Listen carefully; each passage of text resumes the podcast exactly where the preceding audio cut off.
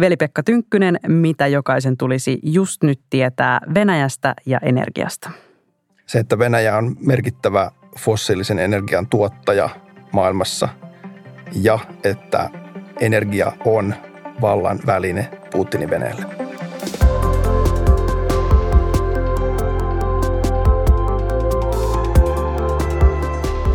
Kuuntelet Utelias mieli-podcastia, joka puhuu tieteestä tunteella.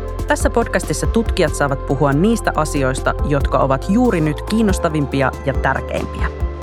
Vieraana on tänään Aleksanteri-instituutin Venäjän ympäristöpolitiikan professori Veli-Pekka Tynkkynen Helsingin yliopistosta. Tervetuloa. Minä olen Hanna Hantula, tämän podcastin juontaja.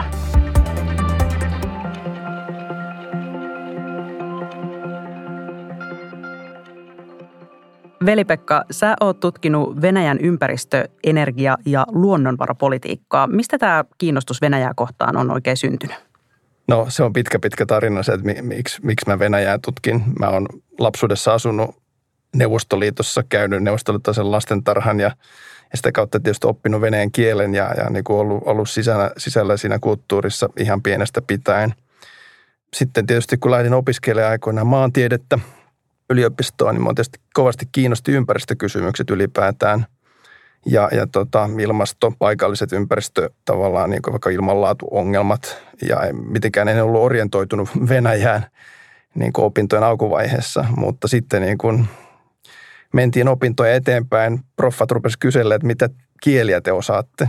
Ja sitten sieltä niin kysyttiin ranskaa, käsiä nousi, saksaa, käsiä nousi, englantia tietysti kaikki – mutta sitten Venäjää ei ollutkaan kuin yksi tai kaksi. Ja, ja sitten sälytettiin tavallaan, että no, sähän teet tuosta Venäjä, Venäjä-teemasta harjoitustyön. Ja, ja sitä kautta itse asiassa päädyin sitten gradun Venäjästä Karilan tasavallan ympäristökysymyksistä tein gradun ja, ja sitä kautta sitten päädyin tutkijan uralle oikeastaan sattumuksienkin kautta, että ei ollut mitään semmoista selkeää niin visiota itsellä, että haluaisin erityisesti tutkijaksi – että mä näkisin, että mulla on semmoista niin kuin tekijän vikaa vähän enemmän kuin sitten tämmöistä puhdasta pohdiskelijaa. Että varmaan aika hyvä kombo näitä oikeastaan.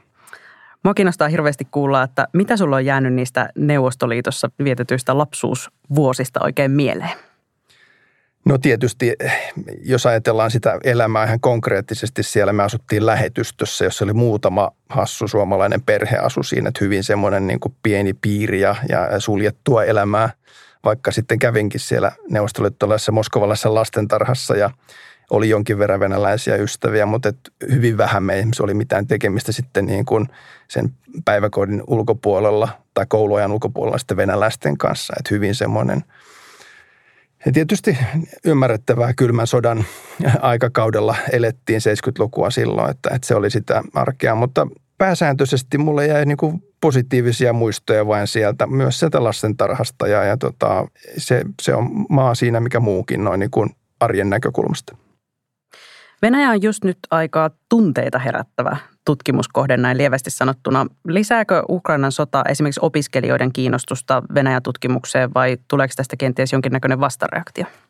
Se on hyvä kysymys, mitä me ollaan myös pohdittu tuossa meidän tota, maisterikoulussa Venäjän tutkimuksessa, josta tulee nyt Euraasian tutkimuksen maisterikoulu, että, että mihin suuntaan tämä menee. Et toisaalta on tämä niinku henkilökohtaisen tason ehkä tämmöinen niinku tunnereaktio, että, että hyi ei ainakaan Venäjää. Mutta toisaalta taas sitten järki sanoo, että nythän me oikeasti tarvitaan todella paljon, tarvitaan osaajia, jotka osaa niin kuin jatkossakin tulkita sitä, että mitä siellä tapahtuu. Et siinä mielessä jää nyt nähtäväksi, että miten vaikka ensi vuoden haussa sitten meille tulee, tulee tota opiskelijoita.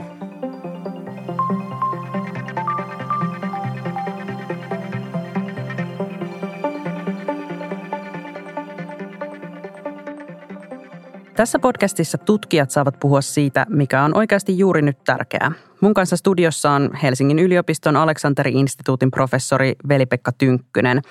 Sä oot tutkinut muun muassa sitä, miten Venäjällä nimenomaan energia on vallankäytön ja väkivallan väline. Miten energia ja valta oikein kietoutuu yhteen Venäjällä? Millainen historia tällä aiheella on? No jos oikeasti katsotaan todella pitkässä äh, niin kuin juoksussa tätä kysymystä, niin kyllähän niin kuin Venäjän hallintatapa, se niin kuin politiikan tekemisen tapa niin kuin vuosisatojen jatkumossa on ollut harvavaltaista.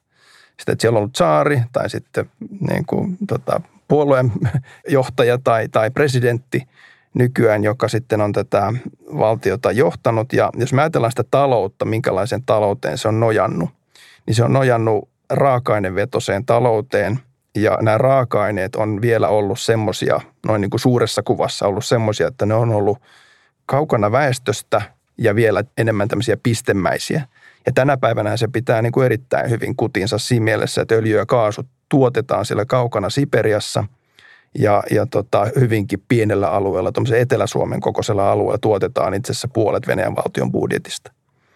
Ja jos ajatellaan niin kuin vallan keskittämisen helppoutta, kun sä oot maan johtaja ja kun sulla on tämmöinen resurssi käytettävissä, niin sä, se ei niin kuin pakota sua, mutta se yllyttää sua keskittämään valtaan, koska se resurssi mahdollistaa sen. Sen resurssin maantiede ja materiaalisuus tavallaan mahdollistaa sen.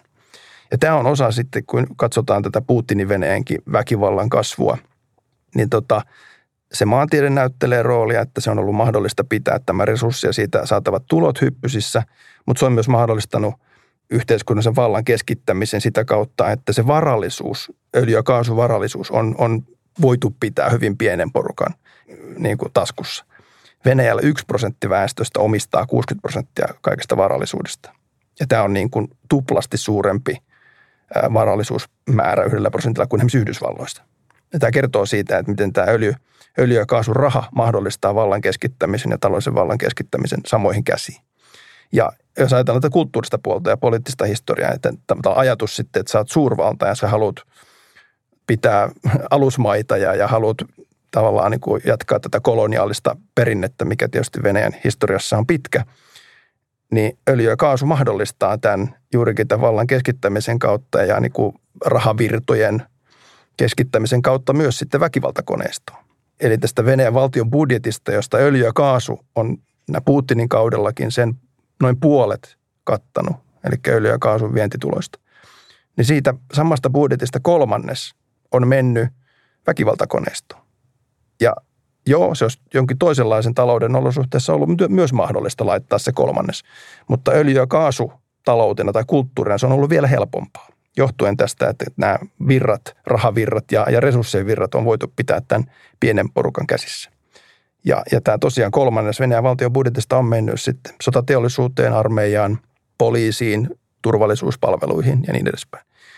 Ja sitä me nähdään nyt Ukrainassa, sen vaikutuksia, mutta sen vaikutuksia me nähtiin jo 2000-luvun ensimmäisellä vuosikymmenellä Venäjällä sisäisesti, miten demokratialiike ja, ja tavallaan vapaa media tukahdutettiin tämän saman öljyrahan turvin. Energia on tänä vuonna kuuma aihe. Tämä johtuu siitä, että sen jälkeen kun Venäjä keväällä hyökkäsi Ukrainaan, eurooppalaiset maat on laittanut venäläisen kaasun ja öljyn boikottiin. Miten sä näet, onko näillä pakotteilla ollut merkitystä? Niillä on tietysti aivan keskeinen moraalinen merkitys meille itsellemme, että me teemme niin, että me ei osteta ja pyritään mahdollisimman nopeasti eroon tästä veriöljystä ja kaasusta. Sillä on Ukrainalle merkitys, että me tuetaan Ukrainaa myös moraalisesti. Mutta jos ajatellaan sitä, että onko Venäjä menettänyt tässä kuuden kuukauden, puolen vuoden reilun niin kuin hyökkäyssodan kestäessä tuloja, niin se ei pidä paikkaansa. Eli Venäjä on kyennyt manipuloimalla Euroopan kaasumarkkinoita, se, että se vie sinne vähemmän kaasua, mutta saa siitä kovempaa hintaa ja samalla aiheuttaa Eurooppaan niin kuin energiapulaa ja pystynyt sitten samalla niin kuin kääntämään öljyvirtaa viemällä sitä sitten Aasiaan, Kiinaan ja Intiaan, kun Eurooppa ei sitä enää halua ostaa. Eli niin kuin lyhyellä aikavälillä näyttää, että Venäjä taloudellisesti itse asiassa ei ole tämän energiakaupan tai siihen liittyvien boikottien kautta tai sanktioiden kautta kärsinyt. Mutta toki kaikki nämä lännen pakotteet Venäjää kohtaan, ja on massiiviset pakotteet isommat kuin koskaan. Ja kyllä ne toki vaikuttaa Venäjän talouteen ja se on laskusuunnassa. Ja, ja tota, myös tämä öljy- ja kaasusektori, jos me ajatellaan vähänkin pidemmällä aikavälillä, puhutaan parista, kolmesta tai viidestä vuodesta, niin se, että nämä teknologiapakotteet, joita koskee just öljy- ja kaasun tuotantoa – ne alkaa siinä vaiheessa todella näkyä ja silloin Venäjän kyky tuottaa öljyä kaasua varmasti laskee. Okei, mä olin siis jo valmistautunut tekemään tällaisen yksinkertaistuksen, että Eurooppa tarvitsee enemmän venäläistä energiaa kuin Venäjä eurooppalaista rahaa, mutta se ei ihan taida pitää paikkaansa. Tota, se riippuu, mikä sä katsot, on se niin kuin, tavoite. Euroopan tavoite on ollut luoda keskinäisriippuvuutta Venäjän ja EUn välille, jotta Venäjä olisi rauhanomainen toimija. Samalla Eurooppa on halunnut halpaa energiaa ja tähän on sopinut sekä teollisuudelle että poliitikoille, että sitä halpaa energiaa on tullut. Venäjän näkökulmasta taas, joo, kyllä Venäjä on riippuvainen EU-markkinoista, mutta Venäjä on selvästi valmis tämän taloudellisen kumppanuuden katkaisemaan suurvaltapoliittisista tavoitteista niin kuin johtuen. Ja samalla tietysti Venäjä myös näkee, että, että esimerkiksi öljy, joka kuitenkin on se keskeisin, mistä Venäjä suurimmat tulot saa, ei kaasusta vaan öljystä, niin Venäjä pystyy sitä viemään, ainakin toistaiseksi viemään niin kuin hyvällä hinnalla maailmanmarkkinoille ja pärjäämään sillä. Et Venäjä on selvästi niin kuin, näyttää siltä, tähän tietysti nähdään tulevina vuosina tai kuukausina, Venäjä näyttäisi olevan enemmän valmis kiristämään vyötä kuin Eurooppa. Että Eurooppa, semmoista valmiutta ei varmasti Euroopassa ole ollut. Ja siinä mielessä tämä tuleva talvi on varmasti Euroopalle kova paikka, koska me joudutaan kiristämään vyötä. Ja Venäjällä se vyön kiristämisen tavallaan vaikutukset vasta ja sanktioiden vaikutuksen tulee vasta sitten vuoden, kahden, kolmen kuluttua todella iskee päälle. Ei ehkä nyt tänä talvena, toisin kuin Euroopassa. Et siinä mielessä tämä energia, niin kuin, kun se pannaan poikki, niin sehän vaikuttaa täällä meillä välittömästi. Venäjällä taas on sen lisäksi, että pystyy ohjaamaan tätä öljyä muualle. Kaasua ne ei pysty ohjaamaan, koska ei ole putkistoja muualle. Mutta Venäjällä on myös näitä puskurirahastoja, joita se on vuosikaudet kerryttänyt juurikin valmistautuessaan tähän sotaan.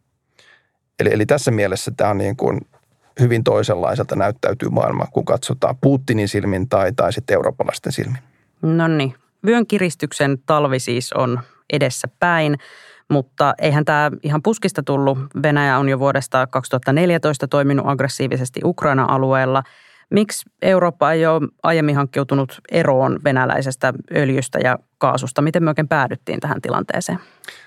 Tämä on äärimmäisen hyvä kysymys ja, ja, ja, ja niin kuin mä näkisin, että se on tämmöisestä niin kuin eurooppalaisesta yhteisestä tietyllä tavalla sokeudesta johtuu se, että, että niin kuin, tai uskosta siihen, että – tämä keskinäisriippuvuus on se, mikä Venäjää sitoo, koska sen täytyy sitoa. Sen tavallaan se ajatus on niin vahva, että kun se, ja juuri tämä ajatus myös siitä, että niin kuin Venäjän näkökulmasta Venäjän on riippuvaisempi paperilla katsottuna niistä Euroopan markkinoista kuin Eurooppa Venäjän energiavirroista. Eli Eurooppahan ostaa kaksi kolmasosaan tuontienergiasta jostain muualta, kun taas niin kuin Venäjälle Euroopan markkinat on paljon suurempi niin kuin rooli näyttelee siinä.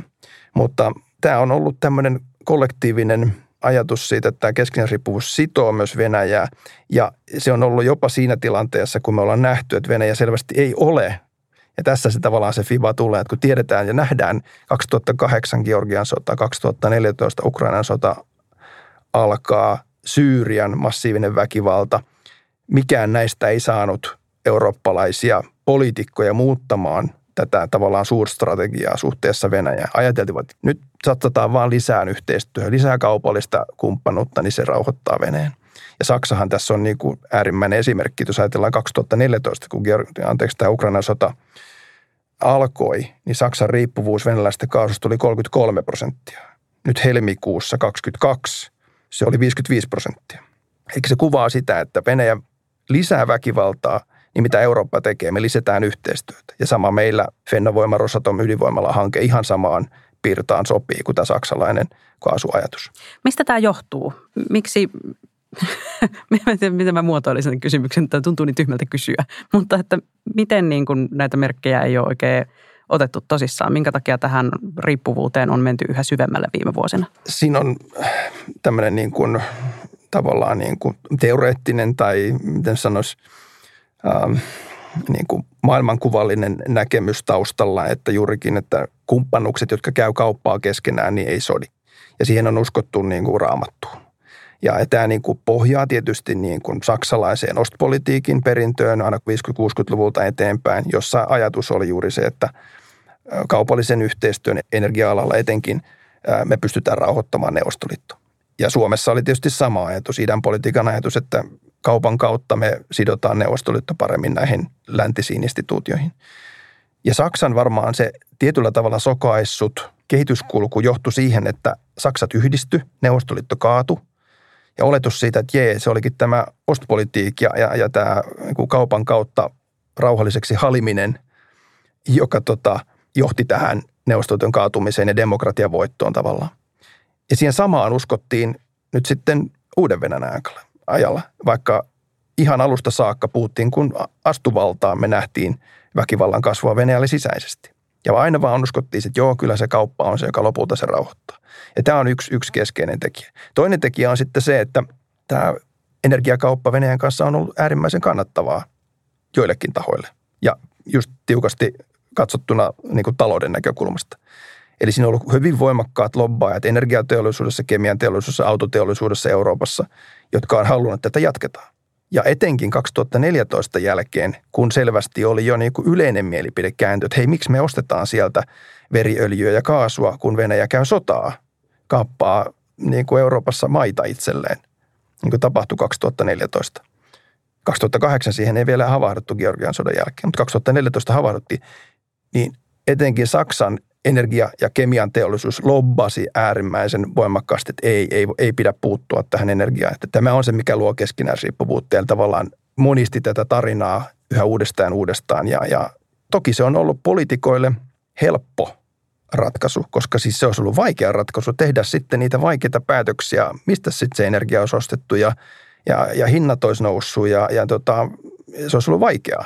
Nyt se on tietysti äärimmäisen vaikeaa, kun me ollaan tässä tilanteessa, että se täytyy tehdä hyvin lyhyessä ajassa. Muutamassa kuukaudessa sitten tämä irtautuminen ja, ja niin kuin huoltovarmuus ja, ja kriittinen infrastruktuuri on vaarassa.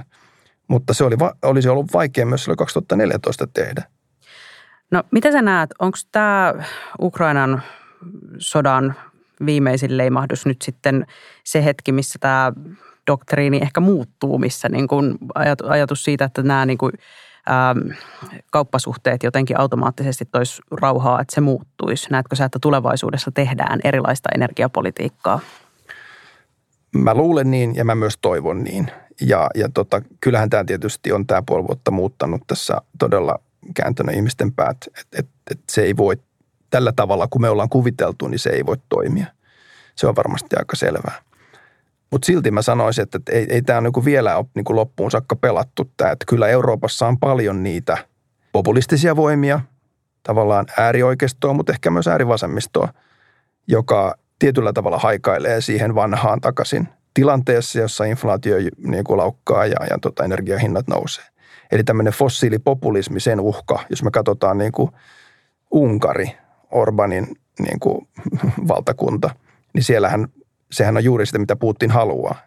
Haluaisi niin kuin monistaa Orbanit tota, Euroopan muihin maihin ja, ja edistää tämmöistä urbanisaatsia Euroopassa, koska se on se juuri se, mikä, mikä sitten palvelisi Venäjän intressejä siinä mielessä, että business as usual energiakaupassa, mutta sitten ei kritisoida Venäjää. Ja, ja tota, tässä mielessä tämä niin kuin, joo, suuressa mittakaavassa on varmasti kääntänyt ajatukset että näin ei voi jatkua, mutta silti on olemassa se Euroopassa se vaara, että tämmöiset populistiset voimat saa enemmän kannatusta ja, ja, ja niin kuin ainakin yksittäiset EU-jäsenmaat kääntyy Unkarin tielle.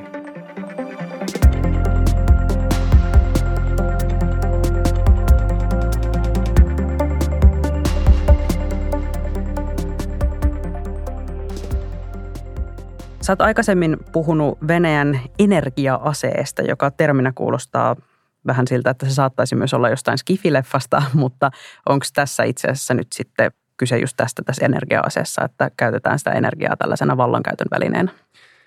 No mä olen puhunut siitä tietysti pitkään, että kyse, että pitäisi ymmärtää, että tämä energia-ase ei tämmöisenä niin kuin kerran laukaistavana revolverina, niin kuin monet nyt puhuu, niin kuin meidän pääministerikin sanoi, että tota, energia-aseen voi laukaista vain kerran. Näinhän se ei ole, että Venäjä on käyttänyt tätä energiaa poliittisena, geopoliittisena vipuvartena Euroopan suuntaan taitavasti jo 20 vuotta. Rakentanut juuri näitä riippuvuuksia ja, ja voidellut, voidellut teollisuutta niin, että, että on vaikea olla, olla ostamatta venäläistä kaasua esimerkiksi. Ja, ja, ja niin kuin jos ajatellaan, että energia-aseen käsitteen kautta, niin voi ajatella, että se, että mitä Venäjä käytti suhteessa Eurooppaan ennen tätä hyökkäyssotaa – oli siis tämmöinen pehmeä energiaase, jossa me enemmän pelattiin porkkanoilla kuin kepillä. Nyt se on kääntynyt toisinpäin. Nyt pelataan enemmän kepeillä kuin porkkanoilla. mutta tavallaan saman ilmiön eri puolia, eri tavallaan syvyyksiä vaan on, on tässä on kyseessä. Nyt kun kaivellaan sun vanhoja sanomisia esiin, niin toinen, toinen muotoilu, mitä sä oot joskus käyttänyt, on tällainen, että energiavauraudesta ja vallasta on tehty Venäjällä identiteetin rakennuksen apuväline. Tämä kuulostaa hyvin kiinnostavalta. Mitä tämä oikein tarkoittaa? Joo, tämä tietysti perustuu siihen, että mä oon, niin kuin mun empiirinen tutkimusta viimeisen kymmenen vuoden ajalta on ollut juurikin Venäjän tätä sisäistä tavallaan energiavallan rakentamista ja siihen liittyviä puhetapoja ja käytäntöjä. Ja, ja esimerkiksi jos katsotaan niin kuin valtiollisen kaasujätin Gazpromin tota, PR-toimintaa ja mainontaa ja miten se on yhteiskunnassa läsnä, niin, niin kyllä se tarina on se, että, että kaasu on äiti Venäjän uumenista tuleva tuote, joka on venäläinen, venäläinen tota, raaka-aine, joka yhdistää venäläiset tämän kaasuverkoston kautta yhdeksi kokonaisuudeksi ja, ja on osa venäläistä identiteettiä. Joten sinun venäläisen pitää suhtautua tähän teollisuuteen ja tähän, tähän niin kuin raaka-aineeseen energian positiivisesti. Lisäksi siihen liittyy se, että sitä myydään se ajatusta, että Venäjä on juurikin energiasuurvalta. Venäjä pystyy kaasun ja öljyn kautta vaikuttamaan muihin maihin ja pitämään Ukraina Eurooppa polvillaan. Ja tätähän tarinaa on kerrottu venäläisille 20 vuotta heti sieltä Putinin alkuvuosista saakka. Ja siinä mielessä tämä niin kuin identiteetin rakentaminen, siinä on monta ulottuvuutta. Siinä on juuri tämä, että se on osa niin kuin venäläisyyttä, sen, että se on venäläinen resurssi, mutta se on myös sitten tämä tavallaan energia-ulkopolitiikan väline, mikä niin kuin näyttelee siinä tavallaan tämän öljykulttuurin rakentamisessa keskeistä roolia. Mistä tässä oikein loppujen lopuksi on kyse, että miksi Venäjä pitää niin kiivaasti kiinni öljystä ja kaasusta? Onko kyse pelkästään siitä, että se on helposti saatavilla? Onko kyse just näistä niin kuin isojen taloudellisten toimijoiden intresseistä vai ää, jostain ideologisemmasta läntisen maailman vastustamisesta? No nämä tietysti kaikki, mitä sä tässä luettelit, oikeastaan liittyy siihen, mutta, mutta kyllä se tietysti ensisijainen kysymys on se, että Venäjällä on paljon näitä resursseja. Niin kuin ne, mitä se on, viidesosa maailman kaasuvarannoista sijaitsee Venäjällä. Se on tietysti semmoinen houkuttava tekijä, että sitten siihen nojataan. Ja, ja se on siinä mielessä helppoa rahaa. Eihän se helppoa teknisesti ole sitä öljyä ja kaasua kaivaa sieltä, koska Venäjä itse sitä kykenee. Venäjän käyttää siis läntistä teknologiaa ja osaamista siinä, että se sitä sieltä kaivaa – mutta se on kuitenkin helppoa siinä mielessä, että, että se, se tuottaa isoja voittoja hyvin niin kuin pienellä, lyhyellä aikavälillä. Kun taas sitten jos ajatellaan, että pitäisi satsata uusiutuvan energiaan ja vaikka niihin metallien kaivamiseen maan perästä, että saadaan akkuja ja tuulivoimaloita ja aurinkovoimaloita, niin se on tietysti useiden vuosien investointien tulosta. Ja, ja tota, öljystä sä saat, nyt saat sen rahan, kun tietysti ne investoinnit on tehty jo Neuvostoliiton aikana ja, ja nyt tietysti Uuden Venäjänkin aikana, mutta että se on houkuttava tekijä, joka, joka koukuttaa sitten siihen kiinni ja tietysti siihen ympärille. Sitten tämmöinen hallinto, joka haluaa sen säilyttää, niin, niin rakentaa sitten tarinan siihen ympärille, jolloin se on osa kansallista kertomusta ja, ja siinä sitten vaikkapa ilmastopolitiikka, niin, niin tota, tai ilmastokysymys ylipäätäänkin, niin on, on myös tämmöinen, niin kuin, joko se on tabu, että siitä ei puhuta, tai sitten se on, niin kuin, että sitä niin kuin mustamaalataan, että ilmastonmuutos ei ole totta, tai että ilmastohallinta, globaaliin ilmastohallintaan läntinen salaliitto Venäjän intressejä vastaan ja näin poispäin.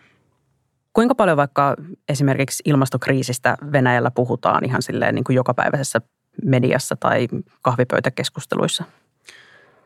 Todella vähän. Sehän se niin kuin suurin ongelma on ollut, jos me ajatellaan tätä Putinin kautta, on se, että vielä 2000-luvun alussa sitä ilmastoteemaa mediassa käsiteltiin paljon enemmän. Nyt tässä Putinin kaudella se on laskenut koko ajan alaspäin, eli niin kuin teemana, mistä keskustellaan, se on, se on marginalisoitunut. Et se on se ensimmäinen ongelma, että ihmiset ei, niin kuin, se ei ole keskusteluissa ja, ja se ei ole agendalla. Myöskään, jos on, on kysytty tavallisilta venäläisiltä, että mitkä on niin kuin keskeisimpiä ympäristöongelmia, niin ilmastokysymys on, on tullut kaukana – sitten vedenlaadun ja ilmanlaadun ja tämmöisten kysymysten jälkeen. Toki tietysti peilaten sitä, että nämä ongelmat on reaalisia Venäjällä, nämä paikalliset ympäristöongelmat. Mutta, tota, mutta kuitenkin, jos verrataan siihen, miten lännessä ja, ja monessa muussakin maassa, ja ainoastaan lännessä ilmastonmuutos koetaan jo merkittävimpänä ympäristöuhkana, jo pitkään ollut näin, niin Venäjä on siinä mielessä poikkeus. Että et, niin kuin tavallisten ihmisten se ei ole huolien numero yksi. Ja tätä tavallaan samaa sitten sitä huolta vähentämään on juurikin nämä öljy- ja kaasufirmat rakentanut tätä öljykulttuuria, jolloin, jolloin, jolloin niin kuin vahvistetaan sitä, että ei tarvikaan huolehtia siitä ilmastonmuutoksesta. Uskotko, että Eurooppa pääsee vielä joskus lopullisesti eroon venäläisestä energiasta? Mä uskon, että siinä mittakaavassa, että sillä on niin taloudellisesti merkitystä, niin varmasti päästään.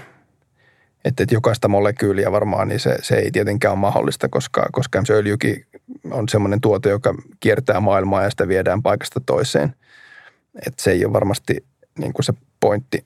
Mä uskon, että me mennään tämmöisen niin kuin totaalisen Venäjän eristyksen kautta uudenlaiseen yhteistyöhön, mutta se on sitten toisenlaisen hallinnon kanssa. Se ei ole puuttinilaisen niin kuin väkivaltaisen regiimin kanssa, mitä sitten kauppaa tehdään.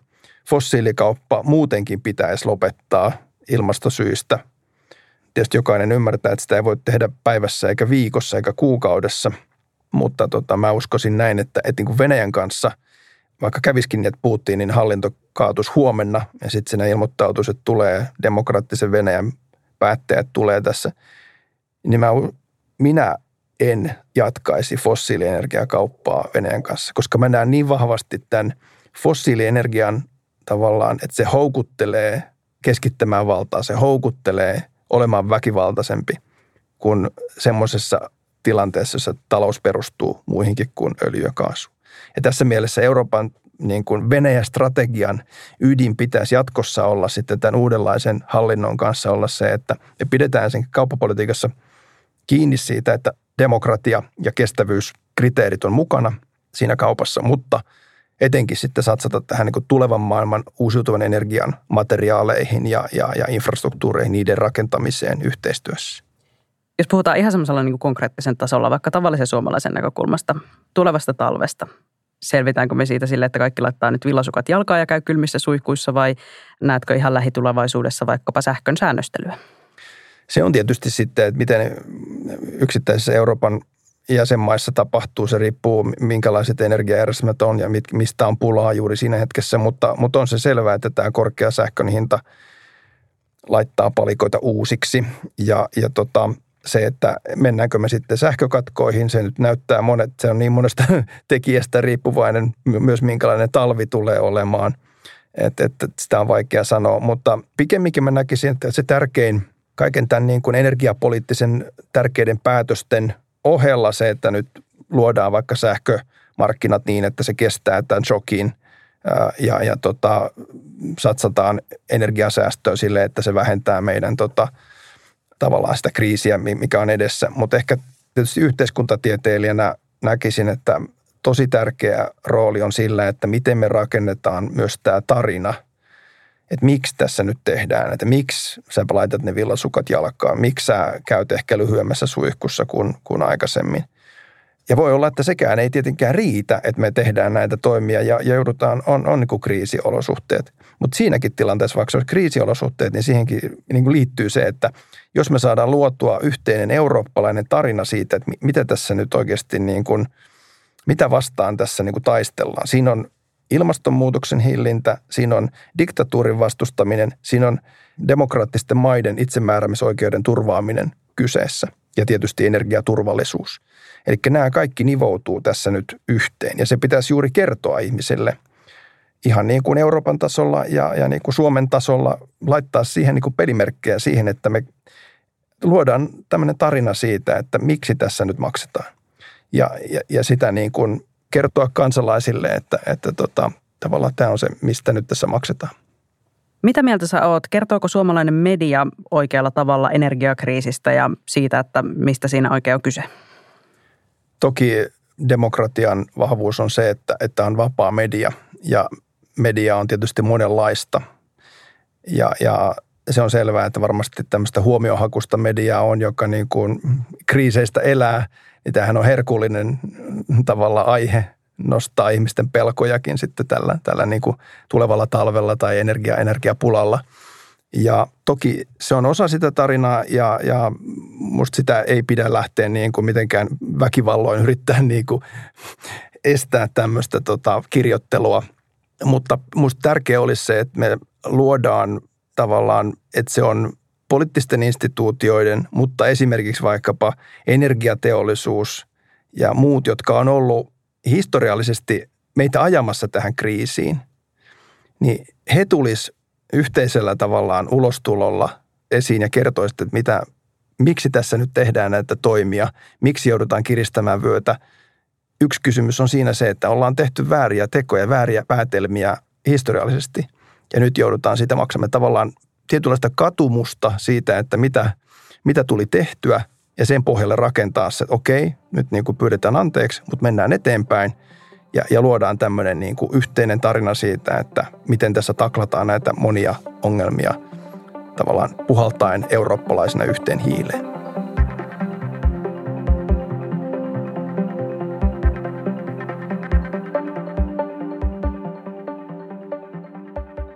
Kenen elävän tai kuolleen tutkijan kanssa menisit rinkeille? Menette, menisitte ja mitä te joisitte? Mulla olisi kahden vaiheella, niin kuin Charles Darwin, ja se olisi ollut upea hänen kanssa keskustella. Toinen on tietysti Michel Foucault, eli vallan teoreetikko tai vallan tutkija, joka, joka tota, olisi tosi mielenkiintoista kysyä, että mitä Foucault ajattelee Putinin Venäjästä tänä päivänä. Että hän oli 70-luvulla niin kuin harvoja niitä – tavallaan tietyllä tavalla siihen eurooppalaiseen vasemmistoälymystöön liittyviä tutkijoita, jotka ei katsonut niin kuin ruusuisin silmin Neuvostoliittoa. Ja siinä mielessä olisi tosi mielenkiintoista kuulla, että mitä Foucault sanoisi tämän päivän Venäjästä. Sallitaan sulle noin kummatkin, koska toi kuulostaa tosi hyvältä baaripöydältä. Entäs sitten, eläisitkö sä mieluiten Putinin hallitsemalla nykyvenäjällä vai kenties Space Racein aikaisessa Neuvostoliitossa 60-luvulla, just ehkä silloin, kun Juri Gagarin on lähetetty avaruuteen ja kaikki on niin kuin tosi nousujohteista, vai Pietari Suuren loistonpäiviä 1700-luvulla? Jos mä koitan lähestyä tota niin kuin sen hetkisen väkivallan määrän näkökulmasta, niin kyllä mä ehkä valitsisin se 60-luvun Neuvostoliiton. Se oli kuitenkin Khrushchevin aika, jolloin niin kuin oli pieni tämmöinen toivon ikkuna elettiin siinä tämmöistä niin kuin liennytyksen aikaa, Putinin aikaa väkivaltaa, Pietari Suuren aika oli vielä suurempaa väkivaltaa. Veli-Pekka Tynkkynen, kiitos kun olit mukana Utelias Mieli-podcastissa. Kiitos. Kiitos kun kuuntelit Utelias Mieli-podcastia. Jos tykkäsit kuulemastasi, kerro siitä kaverillesi.